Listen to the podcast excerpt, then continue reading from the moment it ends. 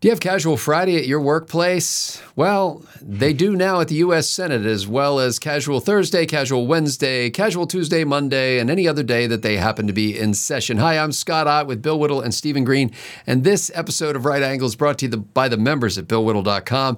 And gentlemen, I'm sure you've heard by now, but um, the Senate Majority Leader Chuck Schumer has instructed the Sergeant at Arms of the U.S. Senate to no longer enforce the Senate dress code, which was technically business casual, jackets and ties for men, you know, uh, skirts or slacks for women, and uh, and you know, basically uh, uh as a visual signal of the decorum of the U.S. Senate. Um, immediately, uh, several senators took advantage of the new loosened rules, and I want to I, I want to get the phrase right here.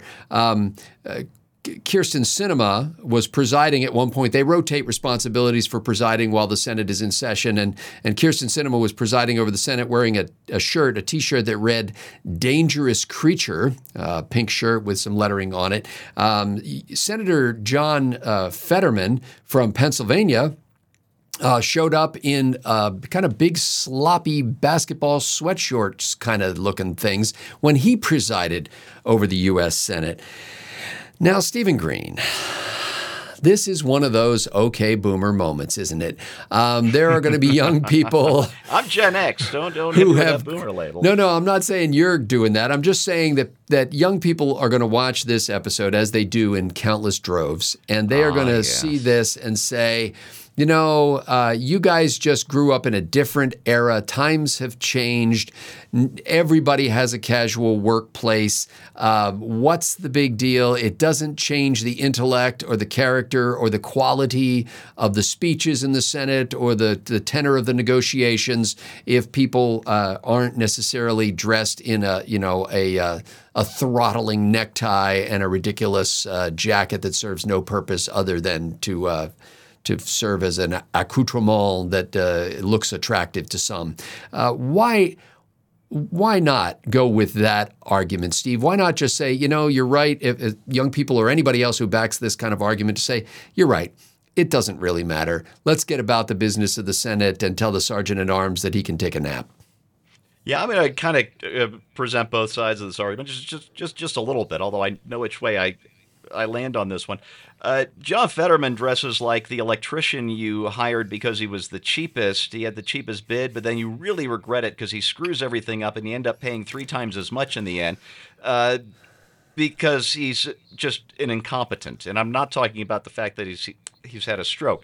He's just not good at anything. He's never done anything in his life. He can't dress himself. Um, even when he was able to dress himself, I think this is how he is is how he dressed. So, uh, by that standard, I think he might be in the top half of the Senate for competence and honesty.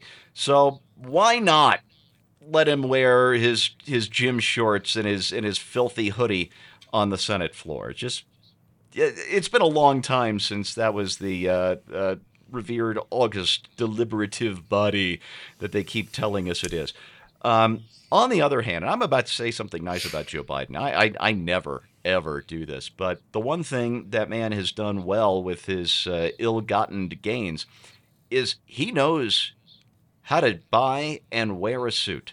He really does. Uh, it, it, his shirt collars, I've noticed, have changed over the years as his neckline has changed because, believe it or not, I, and I know about this. Uh, you wear different collars for for different neck sizes and shapes, and there's a a, a purpose to a suit. Uh, Scott, you kind of dismiss this, but um, suits are not just fashion; they're also signaling devices. And they are engineered, and the reason they, they don't change very much over the decades is they're engineered to present a man in his best light.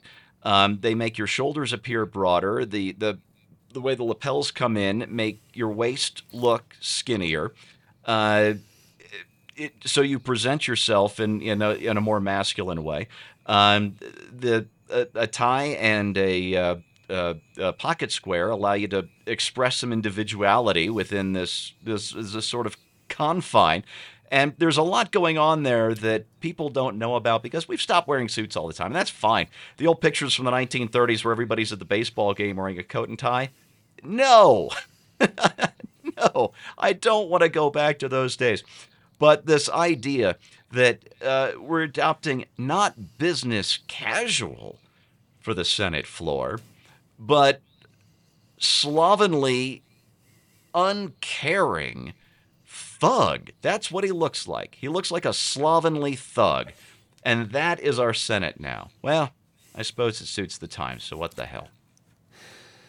Bill Whittle, uh, one could make the argument that the movement in this country um, that has been not just uh, symbolized by this dress code relaxation, but by other characters and things that have happened in politics, the movement is toward a more populist kind of public discourse, uh, a, a, greater focus on the common man, um, and that a, a more uh, authentic expression of who we are, and that a suit uh, essentially is the uniform of a phony.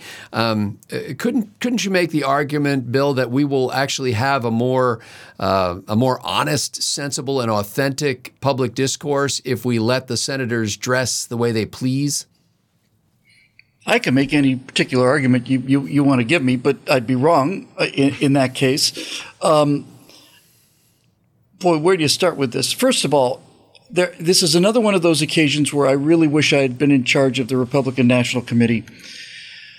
Because if I had been, I would have said, we will all be wearing suits and ties every day, like we always have. And over the course of a few months, I would love to be able to look at the Senate and say, the people with the suits and ties are the Republicans, and the people wearing the T-shirts that say "juicy" on it or whatever they want to, you know, and and they're wearing the you know the the, the spangled tights and all the rest of this garbage. And, and those are the Democrats. That's fine. They think that that may get them more votes from regular people, but I take the exact opposite uh, opinion on this. A business suit is designed to make you, as Steve pointed out, it is a power projection suit, but it is essentially also a sign that you're serious. Serious people wear business suits, and non serious people don't have to wear business suits. I mean, the dude is is obviously constrained by anything other than pajamas and a bathrobe. You know, I mean, the dude just abides on the couch and he doesn't particularly care. But the dude's not a serious guy, and and so this idea that we're going to degrade the standards of dress and that's somehow good for uh, for the country and the experience is just plain wrong. If you want to take an extreme example of this, you guys mentioned uh, that that people used to wear well, people used to wear suits and ties to the beach, but when the British were in India and Africa during the Victorian era, they would get they would wake up every day and they'd shave and they'd get into their shirts and they'd put on these red woolen uniforms and they had to be spotless and they had to they had to do that because specifically because they said these are the standards that we have to live up to. And if we start slacking on the way we dress, we're going to start slacking on the way we think and the way we train and the way we fight and the way, and, and we're start slacking on our beliefs. And then the worst thing that could happen to you if you were a Victorian Englishman was you went native, you know? You just you just gave up all the discipline that got you this empire in the first place. It's remarkable, really, if you think about it. This one little tiny tiny island, basically in control of a quarter of the world's land surface, because because of the standards that they set for themselves, and they and they managed to live up to them. Uh, there's no there's nothing different about this casual fr- this casual look in the Senate is, is you can just if you're going to go there, then I say okay uh, you know, most of the Senate is people talking, nobody's listening. So let's put some widescreen TVs up there. Let's put some sports programs up there. You know, bring your iPod and, and, and, and your other stuff.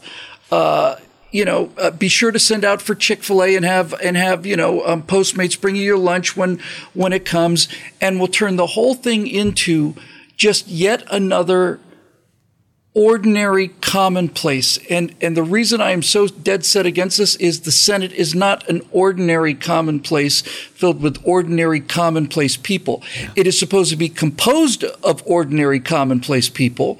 And I, and I'm completely in favor of that.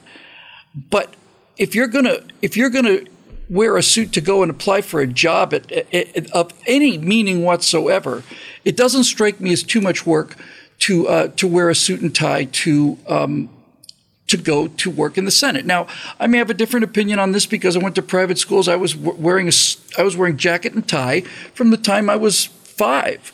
And I don't find there anything particularly constricting about this, you know. And, and I'll say one more thing about this, just for, for what it's worth. If you've ever been an actor on, especially on stage, you will find that a, an enormous part of your character is the costume. Yeah. I was I was a spear carrier in Man of La Mancha, and they put me in a conquistador outfit with conquistador's armor, and I had a sword and a belt, and I had a helmet, and I had these big heavy boots, and you walk differently, and you project differently, and you your entire demeanor changes. Clothes make the man. It's true, yeah.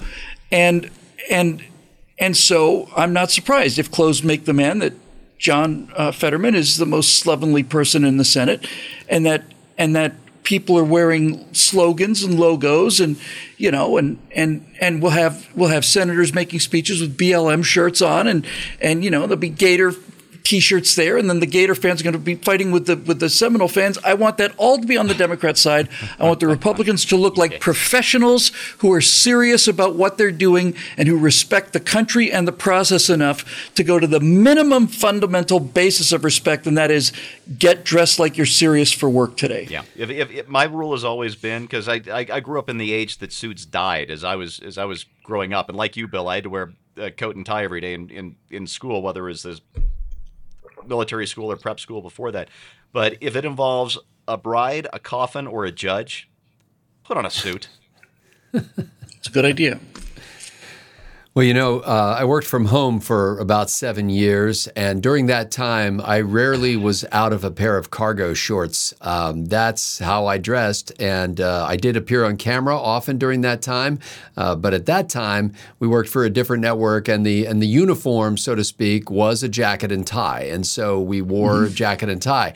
In almost every single one of those jacket and tie episodes, I'm wearing cargo shorts. You just can't see them because they're not on camera. And so I only say that just to say that I'm not some kind of guy who constantly shows up everywhere in a suit and tie. And in fact, most of the time, um, that when I go to church, I am not dressed in an extraordinary manner. When I was pastor of a church, I, we served a very poor community, and I made a conscious effort to dress down on Sunday mornings because many of the people we served in that community um, felt like they couldn't come to church because they really they wouldn't fit in they would feel strange and they don't have that kind of clothing and they just didn't want to hang out with people who were, you know, all dressed up. It made them feel bad about themselves. So um, when I met them, you know, they could tell that I wasn't, I, they're not going to show up and I'm going to be wearing a suit and tie. Um, that said, I think they're. I think Bill and Steve are right about this. And by the way, not every Democrat is on board with this. I mean, Senator Joe Manchin and others have said that the way that that Fetterman is dressing and the the relaxation of the dress code is wrong, and people have used the word disgraceful. Senator Chuck Schumer, the guy who said the sergeant at arms isn't going to enforce the dress code anymore, said that he will continue to wear a suit and tie. So Schumer himself is not going to suddenly become a public slob uh, because he uh, relaxed enforcement of the dress code rules. Um, He's just a coward. But there, but where I work uh, now, the dress code for for salespeople on the sales floor was um, yeah, men had to wear long sleeve shirts, button down shirts with uh, with a necktie, and you had to have slacks, not jeans. You had to wear dress mm-hmm. shoes. And during the COVID epidemic, when we came back to work after the, the store was shut for a month, for inexplicably they they said uh, you no longer have to wear neckties every guy took off their neckties except me. There may have been one or two other guys in the store. I never saw them, but everybody stopped wearing neckties. And it just, I can't explain it any other way than it just didn't feel right for me to be at the job and not be in the uniform that would set me apart where people would go, oh, that guy can help me. I know that mm-hmm. guy can help me. Um, and so it's not just the little name badge, it's your entire demeanor. And to this day, they've actually further uh, relaxed the dress code. Now you can wear short sleeve shirts. And some of these guys, you know, before it used to be you shouldn't have any tattoos showing. Some people have like an entire sleeve down their arm of tattoos, you know, and they're wearing short sleeve, uh, kind of casual shirts and everything. I'm still wearing a long sleeve button down, often with stainless steel collar stays to hold my collar in place and a necktie. Um, I just think that there is something about the way you present yourself that changes not only the way other people react to you, but the way you feel about yourself and the way you approach your job. And I wanted to do that with the highest level of professionalism um, that I could muster. Um, there's a uh, I mentioned in our backstage episode, which is available for members at BillWhittle.com, that I we had binge watched this series about lawyers called Suits, and obviously it's it's a play on words. But I just realized after we talked about that, gentlemen, that they the guys in that show and the women for that matter never appear in the office casually dressed. Even in the evening, if they're working at nine o'clock at night, they're wearing suits and ties. And at the office, the lead characters, the lead men, I don't think they ever took their jackets off. And often the front button is buttoned. Like they are, they are wardrobe by Natalie attired, as they used to say on uh, Car Talk uh, on NPR. So, so there is something that sends that signal. Now, when they're in their own homes, which are very, you know, swanky apartments and everything, they still look really nice, but they tend to have, you know, an open collar shirt on or something like that. And that makes them compelling characters. And when you dress professionally, people are more attracted to you. People are more attentive to you. People are, are, more likely to listen. And when you see a U.S. Senator, I think most Americans still can look at that guy and say, yeah, he's my senator. He agrees with me. He, he believes in the things I do. He doesn't dress like I do at work. He doesn't dress like I do at the barbecue. He doesn't, you know, he's not casually dressed because his job is to be the U.S. Senator. Um, so, anyway, that ultimately it comes down to this. I don't know if it needs to be a rule in the U.S. Senate with the sergeant at arms enforcing it. It should just be common sense that the senators would want to respect the position in that manner. There it used to be said when George W. Bush was president that when he was in the Oval Office, he was always buttoned up, necktie, jacket on, and always dressed that way to respect the office, not because he was such a hot shot, but because he valued that position to serve the people and he wanted to show his respect for it. And that's what I really wish would happen here. It's not that Schumer has to say, okay, now we're going to start enforcing the dress code again. It should seem to me that every senator would say to himself when he looked in the mirror, I'm headed to the U.S. Senate today. Yeah. I'm a senator. And I want to show maximum respect for the people of this country and the Constitution that built this great system of law and justice. That should come as second nature to them. And here's praying that it will come back to them soon. For Bill Whittle and Stephen Green, I'm Scott Ott. Thanks to the people at BillWhittle.com for making Right Angle possible.